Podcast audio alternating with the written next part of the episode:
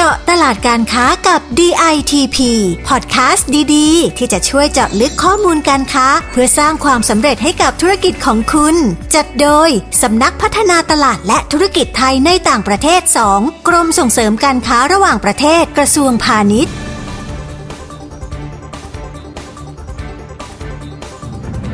สวัสดีค่ะ เจอกันเป็นประจำกับเจาะตลาดการค้ากับ DTP นะคะ ดิฉันประภาบุรณสิริหัวหน้ากลุ่มงานแผนและอำนวยการสพตสองค่ะ EP นี้นะคะเรามาพูดถึงเรื่องสวยๆ งามๆ บ้างค่ะ ผู้ประกอบการสายบิวตี้ต้องพลาดไม่ได้นะคะ เพราะเป็นตลาดที่เครื่องสำอางไทยในประเทศไนจีเรีย ได้ข่าวว่าที่นี่เน้นนำเข้าเครื่องสำอางมากกว่าผลิตเองนะคะ และอัตราการนำเข้าเครื่องสำอางจากไทยก็โตขึ้นเรื่อยๆ นะคะ แต่จะมากน้อยแค่ไหนวันนี้เราโฟนอินไปที่ไนจีเรียกันเลยนะคะ คุณผู้ฟังเพื่อค้นหาคำตอบกันค่ะ และขอต้อนรับพอสุพัฒน์สะน้อยผู้อำนวยการสำนักงงานส่งเสริมการค้าในต่างประเทศณกรุงอาบูจาประเทศไนจีเรีย สวัสดีค่ะพอสุพัฒน์ค่ะ สวัสดีครับคุณประภาและสวัสดีท่านผู้ฟังครับค่ะพอคะอะไรทำให้ไนจีเรียเป็นหนึ่งในตลาดส่งออกที่น่าสนใจสำหรับคนไทย โดยเฉพาะในเรื่องของเครื่องสำอางหรือผลิตภัณฑ์ความงามคะ ก็เพราะว่าไนจีเรียเนี่ยนะครับมีขนาดเศรษฐกิจใหญ่ที่สุดในแอฟริกาและเป็นประเทศที่มีจำนวนประชากรมากเป็นอันดับหนึ่งด้วยเช่นกันนะ โดยในปี 2019 ในข้อมูลจากธนาคารโลกระบุว่าไนจีเรียมีประชากร 201 ล้านคนนั้น ธุรกิจการค้าเกี่ยวกับผลิตภัณฑ์ความงาม และเครื่องสำอางในประเทศไนจีเรียจึงมีขนาดใหญ่ไปด้วยและที่เรามองว่าเป็นโอกาสสำคัญก็เพราะผลิตภัณฑ์ความงามและเครื่องสำอางในประเทศไนจีเรียยังคงเป็นการนำเข้าเป็นส่วนใหญ่โดยจากสถิติของทางการไนจีเรียระบุว่าในปี 2020 ในจีเรียผลิตสินค้าเกี่ยวกับความงาม ความสวยความงามและเครื่องสำอาง เพื่อการบริโภคภายในประเทศ ได้เพียงประมาณ 1 2 0 0 0 0เมตริกตัน ซึ่งยังไม่เพียงพอต่อความต้องการบริโภค จึงต้องมีการนำเข้าจากต่างประเทศอีกประมาณ 166,000 เมตริกตันรวมมูลค่าการนำเข้าก็ประมาณ 715 ล้านดอลลาร์สหรัฐ โอ้สูงมากเลยนะคะพออค่ะ และพอคะถ้าเราไม่นับเฉพาะเครื่องสำอางเนี่ยถ้าพูดถึงการค้าโดยรวมระหว่างไทยกับไนจีเรียเนี่ยมันเป็นยังไงบ้างคะ อันนี้สำหรับการค้าระหว่างไทยและไนจีเรียนั้นนะฮะในปี 2020ในประเทศไทยส่งออกสินค้ามาอย่างไนจีเรียรวมมูลค่าการส่งออกทั้งสิ้น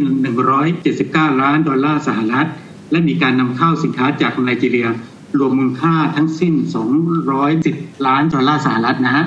รวมมูลค่าการค้าระหว่างกันก็ทั้งสิ้น 389 ล้านดอลลาร์สหรัฐ โดยไทยเสียดุลการค้าให้กับไนจีเรียประมาณ 31 ล้านดอลลาร์ เนื่องจากไทยนำเข้าน้ำมันดิบจำนวนมากจากไนจีเรียนั่นเองนะครับ แต่สำหรับผลิตภัณฑ์ความงามและเครื่องสำอางนั้นไทยมีการส่งออกมาอย่างไนจีเรีย เพิ่มขึ้นอย่างต่อเนื่องครับ ค่ะพอคะฟังแล้วก็ดูจะดีเหมือนกันนะคะ ทีนี้การส่งออกเครื่องสำอางของไทยไปได้สวยเนี่ย แล้วในช่วงการแพร่ระบาดของโควิด แบบนี้ผลกระทบกับการส่งออกของไทยกับไนจีเรียมันมีมากน้อยแค่ไหนคะพอคือถ้าพูดถึงในภาพรวมตลาดทั้งหมด ถึงแม้ว่ามูลค่าการค้าระหว่างไทยและไนจีเรียยังไม่มากนักนะครับแต่มีแนวโน้มที่ดีขึ้น ซึ่งคาดว่าหากสถานการณ์การแพร่ระบาดของเชื้อไวรัสโคโรนาหรือโควิด -19 เบาบางลงกระทั่งที่สามารถควบคุมได้ ก็จะทำให้มีการเดินทางไปเจรจาธุรกิจ และมีการสั่งซื้อสินค้ากันมากขึ้น แต่ถ้าเจาะไปที่กลุ่มผลิตภัณฑ์ความงามและเครื่องสำอางถึงแม้ว่าจะมีการแพร่ระบาดดังกล่าว แต่ในช่วง 3 ปีย้อนหลังเนี่ยมูลค่าการส่งออกเครื่องสำอางของไทยมายังไนจีเรียมีแต่เพิ่มขึ้นนะครับ กล่าวคือการส่งออกเครื่องสำอางไทยมายังไนจีเรียในปี 2018 เพิ่มขึ้นจากปี 2017 ร้อยละ 9.42 ค่ะ การส่งออกในปี 2019 เพิ่มขึ้นจากปี 2018 ร้อยละ 116.05 สูงเลยค่ะ และการส่งออกในปี 2020 เพิ่มขึ้นจากปี 2019 ร้อยละ 14.84 และล่าสุดการส่งออกในครึ่งปีแรกของปี 2021 เพิ่มขึ้นประมาณร้อยละ 72.86 เมื่อเทียบกับช่วงเดียวกันของปี 2020 ครับ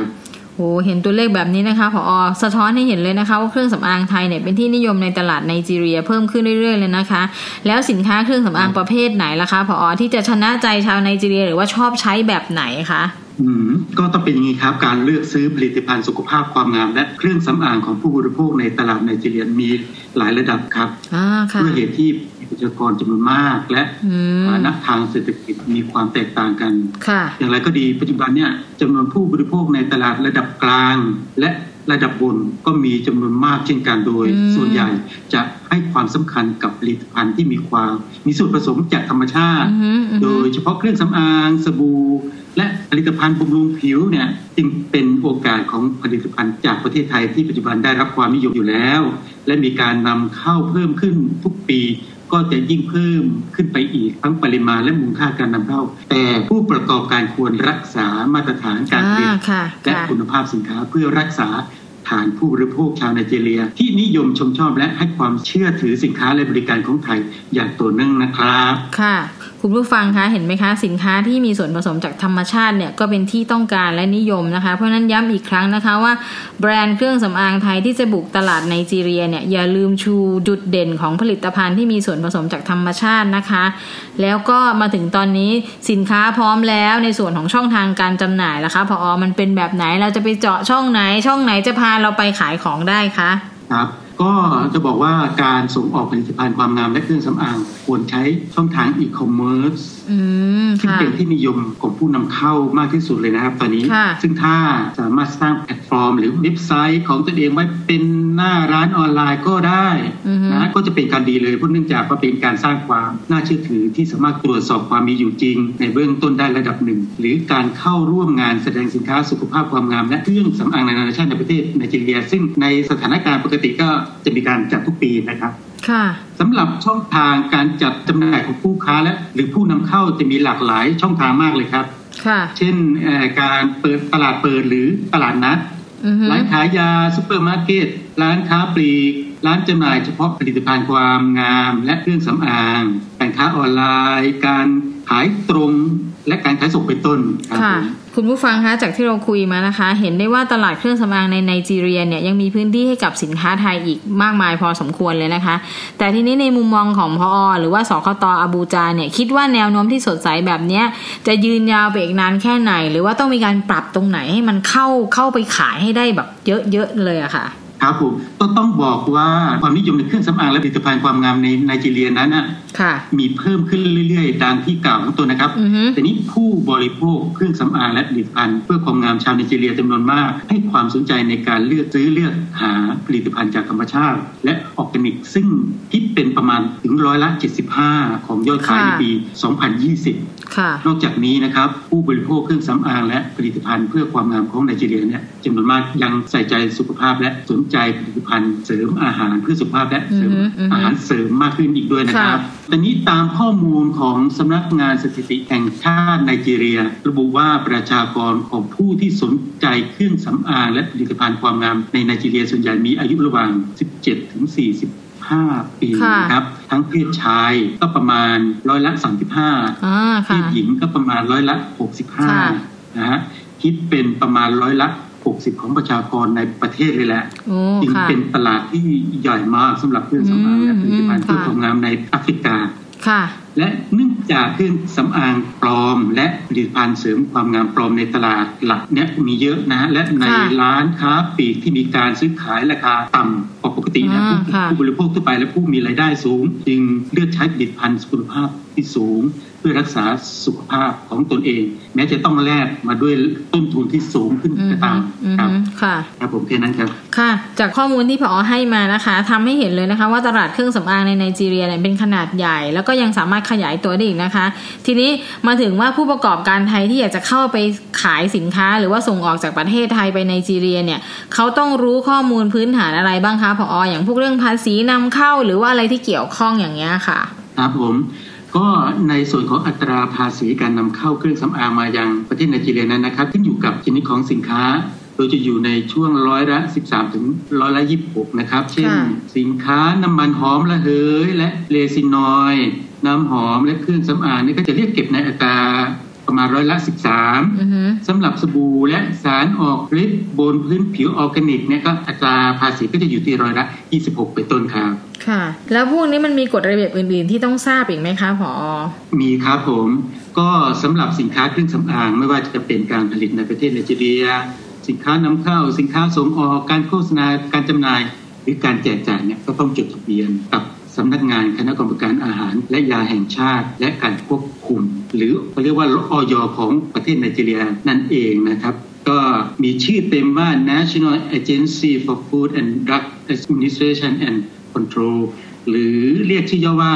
NAFDAC นะครับ ก็ประชาชนจะคุ้นกับคำเรียกสั้นๆว่า NAFDAC นะครับก็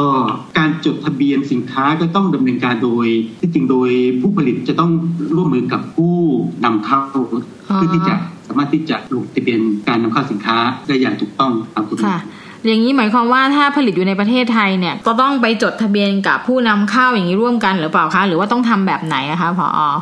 เขาเรียนสั้น ๆ คือให้เพื่อเพื่อจะได้กระชับเนาะคือตัวแทนจำหน่ายสินค้าของของเราที่อยู่ในประเทศไนจีเรียจะเป็นผู้ดำเนินการยื่นจดทะเบียนการนำเข้าสินค้าของเรากับ n a s แบบนับแบบนะครับเพราะเพราะบางบางบางบางทีจะเข้าใจผิดว่าผู้ส่งออกจะเป็นคนไปดำเนินการแต่ที่จริงแล้วต้องเป็นตัวแทนจำหน่ายสินค้าซึ่งมีการคุยตกลงกันชัดเจนเจรจาเรียบร้อยแล้วส่งไปให้ตัวแทนจำหน่ายดำเนินการแทน นะฮะโดยปกตินับแดกก็จะใช้เวลาดำเนินการประมาณ 120 วัน อันนี้เป็นอัปเดตล่าสุดที่นับแดกออกไกด์ไลน์ออกมานะครับ หลังจากนั้นก็จะได้รับรหัสนับแดกมาพิมพ์ที่บรรจุภัณฑ์สินค้าของเราตามระเบียบนับแดกก่อนส่งออกสินค้านั้นไปยังประเทศไนจีเรียได้อย่างถูกต้องตามกฎหมายครับ ค่ะนี่หมายความว่าผอคะถ้าผู้ผลิตไทยเนี่ย สมมติว่าดิฉันทำเครื่องสำอางเนี่ยถ้าจะไปขายต้องหาผู้นำเข้าฝั่งนู้นให้ได้ก่อนถูกไหมคะ เพื่อจะต้องไปจดไอ้นับแจกตรงนี้ถูกไหมคะถูกต้องเลยต้อง ต้องได้ผู้นำเข้าที่ตัวจริงเสียงจริงตัวแทนจำหน่ายสินค้าเราที่ชัดเจนเลยนั่นแหละครับค่ะ เพราะฉะนั้นคุณผู้ฟังมาฟังมาถึงตรงนี้นะคะ ดิฉันอยากจะขอย้ำอีกครั้งหนึ่งว่า ตลาดมีโอกาสก็จริง แต่เราต้องหาคู่ค้าฝั่งนู้นให้ได้ เพื่อจะต้องไปจดให้ถูกต้องตามกฎระเบียบของเขานะคะ ทีนี้พอคะในเรื่องของเรื่องของเอกสาร หรือว่าการยื่นนำเข้าเครื่องสำอางมันต้องมีอะไรบ้างมันจะยุ่งยากไหมคะ ถ้าถ้าว่าเราจะต้องไปทำร่วมกันอย่างเงี้ยค่ะ คือจะบอกว่าอาจจะยุ่งยากมีหลายรายการนิดนึงสำหรับเอกสารนะฮะเอกสารที่ตัวแทนจำหน่ายผู้ดำเนินการยื่นขอจดทะเบียนนำเข้าสินค้าของเรากับนับแดกนะประกอบด้วยเอกสารที่เกี่ยวข้องที่สำคัญแล้วกันนะจากผู้ผู้ผลิตสินค้าก็คือจากผู้ส่งออกของเราในเช่นหลักฐานของผู้ผลิตที่ได้รับอนุญาตให้การทำทำการผลิต สมมุติว่าไปจ้างเขาผลิตใช่ไหมครับแล้วก็มีใบรายงานผลการตรวจวิเคราะห์สินค้า หรือใบรับรองคุณภาพสินค้าโดยโรงงานที่ผลิตสินค้า ที่เขาเรียกว่า Certificate of Analysis และหนังสือรับรองผลิตภัณฑ์ที่ที่เขาเรียกว่า Certificate of Pre-Sale เป็นต้นครับ โดยที่เอกสารดังกล่าวนี้ก็ต้องมีการที่เรียกว่าได้รับต้องได้รับการรับรองโดยหน่วยงานทางการจากประเทศไทยนะเช่นกรมการกงศูนย์กระทรวงการต่างประเทศของไทย และก็สถานเอกอัครราชทูตในจีเรียประจำประเทศไทยด้วยเป็นต้นครับผม โอ้งั้นแสดงว่าเวลาเราจะไปมีผู้ค้าเราก็ต้องเตรียมเอกสารให้ให้พร้อมจะต้องทำกันทีนี้ว่าเราเตรียมเอกสารแล้วดิฉันได้คู่ค้าแล้วดิฉันอยากถามว่า แล้วพวกฉลากสินค้าอะไรที่ต้องระบุใส่เข้าไปเหมือนเวลาเราส่งออกไปบางทีเราเป็นภาษาไทยพอไปที่อื่นเขาติดแค่ภาษาอังกฤษอธิบายก็ใช้ได้แล้วสำหรับในจีเรียเนี่ยต้องทำอะไรมากกว่านั้นไหมคะ ก็คืออันนี้สำคัญเลยครับฉลากสินค้าเครื่องสำอาง ต้องมีความเที่ยงตรงเชื่อถือได้ ซึ่งประกอบด้วยชื่อสินค้าชื่อยี่ห้อก็ต้องเห็นชัดได้ด้วยนะครับ ตัวหนังสือก็ต้องขนาดใหญ่หน่อย ชื่อผู้ผลิตผู้ส่งออก ผู้นำเข้า ผู้บรรจุผลิตภัณฑ์ ผู้จัดจำหน่าย พร้อมที่อยู่ต้องปรากฏบนฉลากที่อ่านได้ง่าย เลขที่ผลิตของสินค้าจากโรงงานวันที่ผลิตและวันหมดอายุ ส่วนประกอบของวัตถุดิบที่เป็นชื่อสามัญในมาตรวัดน้ำหนักแบบเมตริกด้วย แล้วก็มีคำแนะนำขั้นตอนการใช้สินค้าที่ปลอดภัย ฉลากก็ต้องจัดทำเป็นภาษาอังกฤษ สินค้าเมื่อได้รับการอนุญาต การนำเข้าจากนับดักแล้วก็ต้องระบุหมายเลขอนุญาตของนับดักบนฉลากด้วยครับข้อกำหนดอื่น ๆ ที่ผู้ประกอบการควรทราบเช่น สารปลอดและคอติโครสตอเรีย เป็นสารต้องห้ามสำหรับเครื่องสำอางและไขมันและน้ำมันจากขนแกะ ลาโนรินและกรดบอริกก็เป็นสารต้องห้ามในการผลิตสำหรับเด็กด้วยเช่นกัน ก็ฟังหัวแล้วกฎระเบียบค่อนข้างเยอะนิดนึงเหมือนกันนะคะ ทีนี้อยากจะถามต่ออีกสักนิดนึงว่า แล้วเรื่องการจดทะเบียนการค้ามันใช้เวลานานไหมคะอืมสำหรับระยะเวลาพิจารณาการขอจดทะเบียนสินค้านำเข้ากับนับแดกทั้งกระบวนการใช้เวลาประมาณ 120 วันนะครับ ไปหาเอกสารทุกอย่างที่เรียบร้อยสมบูรณ์ครบถ้วน และใบอนุญาตทะเบียนสินค้าก็จะมีอายุ5ปีอ๋อค่ะพอได้ใช้ได้5ปีสมมติสิทธิ์นะครับ ในการระงับการนำเข้าการจำหน่ายได้ทันทีเมื่อตรวจพบว่าเครื่องสำอางเป็นอันตรายต่อผู้บริโภค หรือมีส่วนผสมของวัตถุดิบไม่เป็นไปตามที่แจ้งจดทะเบียนไว้ทางนี้ใบขึ้นทะเบียนสินค้าไม่ใช่ใบอนุญาตให้โฆษณาสินค้าผู้ผลิตผู้นำเข้าหรือผู้จัดจำหน่าย ประสงค์จะโฆษณาก็ต้องยืนจดทะเบียนแยกกันนะครับค่ะงั้นงั้นก็คือว่าที่เราจะต้องไปยื่นเอกสารกับนัฟแตกเนี่ยก็ต้องใช้เวลา 120 วันถูกไหมคะ แล้วถ้าเราผ่านตามกฎระเบียบต่างๆ ทะเบียนสินค้านั้นจะมีอายุ 5 ปี ใน 5 ปีเนี่ยถ้าเราทำถูกกฎระเบียบทุกอย่างก็ไม่มีปัญหาอะไรถูกไหมคะพออแต่ถ้าเราผิดอะไรปุ๊บหรือใช้สารอะไรที่ไม่ถูกต้องปุ๊บถูกยึดได้เลยทันที ถูกต้องเลยเป็นสิทธิ์ของนับแตกเลยโอเค ทีนี้ทีนี้มาถึงตรงนี้แล้วถามพอว่าขั้นตอนค่อนข้างมากเนี่ยที่สำนักงานนครอาบูจาเนี่ยสามารถจะช่วยเหลือผู้ประกอบการไทยได้ไหมคะ คือผู้ประกอบการสามารถที่จะมาปรึกษาได้ตลอดเวลาเลยในการที่ในเรื่องของกฎระเบียบที่อาจจะมีรายละเอียดมากมายก็มาปรึกษาได้สำนักงานพร้อมที่จะให้คำปรึกษา โดยเฉพาะอาจจะเรียนรู้จากเจ้าหน้าที่ท้องถิ่นด้วยสอบถามโดยตรงได้เลย เพราะว่าเป็นผู้อยู่หน้างาน ถ้ามีข้อสงสัยอะไรต่างๆสำนักงานก็ติดต่อประสานสอบถามได้เพราะ สำนักงานก็ไม่ได้เป็นผู้ที่จะไปยื่นจดทันด้วยตนเองนะฮะจะต้องเรียนรู้จากผู้ที่มีประสบการณ์โดยตรงค่ค่ะนะคะคุณผู้ฟังวันนี้นะคะเราก็ได้รู้ถึงขั้นตอนการส่งออกเครื่องสำอางไทยไปยังตลาดไนจีเรียแบบที่เรียกกันได้ว่าละเอียดมาก ๆ เลยนะคะ แล้วที่สำคัญสคตณกรุงอาบูจาเนี่ยก็ยินดีให้บริการคุณผู้ฟังทุกท่านสามารถติดต่อเข้าไปสอบถามข้อมูลได้อย่างที่พอเล่าไปว่า ตัวเราไม่ได้เป็นคนจดแต่ให้ข้อมูลได้ แล้วแต่ละคนก็จะมีรายละเอียดในการสอบถามที่แตกต่างกัน เพราะนั้นดิฉันคิดว่าโอกาสมีตลาดได้ แต่เราก็ต้องติดต่อไปทำให้ถูกต้องตามกฎระเบียบของเขานะคะวันนี้นะคะต้องขอขอบพระคุณผอสุพัฒน์สะน้อยผู้อำนวยการสำนักงงานส่งเสริมการค้า ในต่างประเทศนกรุงอาบูจาประเทศไนจีเรีย ที่มาพูดคุยกับเราในวันนี้นะคะ ยินดีครับผมค่ะ ถ้าฟังไม่ทันสามารถฟังย้อนหลังได้ หรือเข้าไปค้นหาข้อมูลเพิ่มเติมจากสคตอาบูจาได้นะคะ ใน www.ditp.go.th หรือสอบถามได้ที่สายด่วน1169 นะคะสำหรับวันนี้หมดเวลาแล้วดิฉันและผอสุพัฒน์ต้องลาไปก่อนนะคะ พบกันใหม่ใน EP หน้านะคะ สวัสดีค่ะ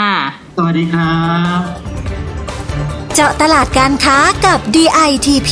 ติดตามข้อมูล ข่าวสาร และกิจกรรมดีๆ เพิ่มเติมได้ที่ www.ditp.go.th หรือสายด่วน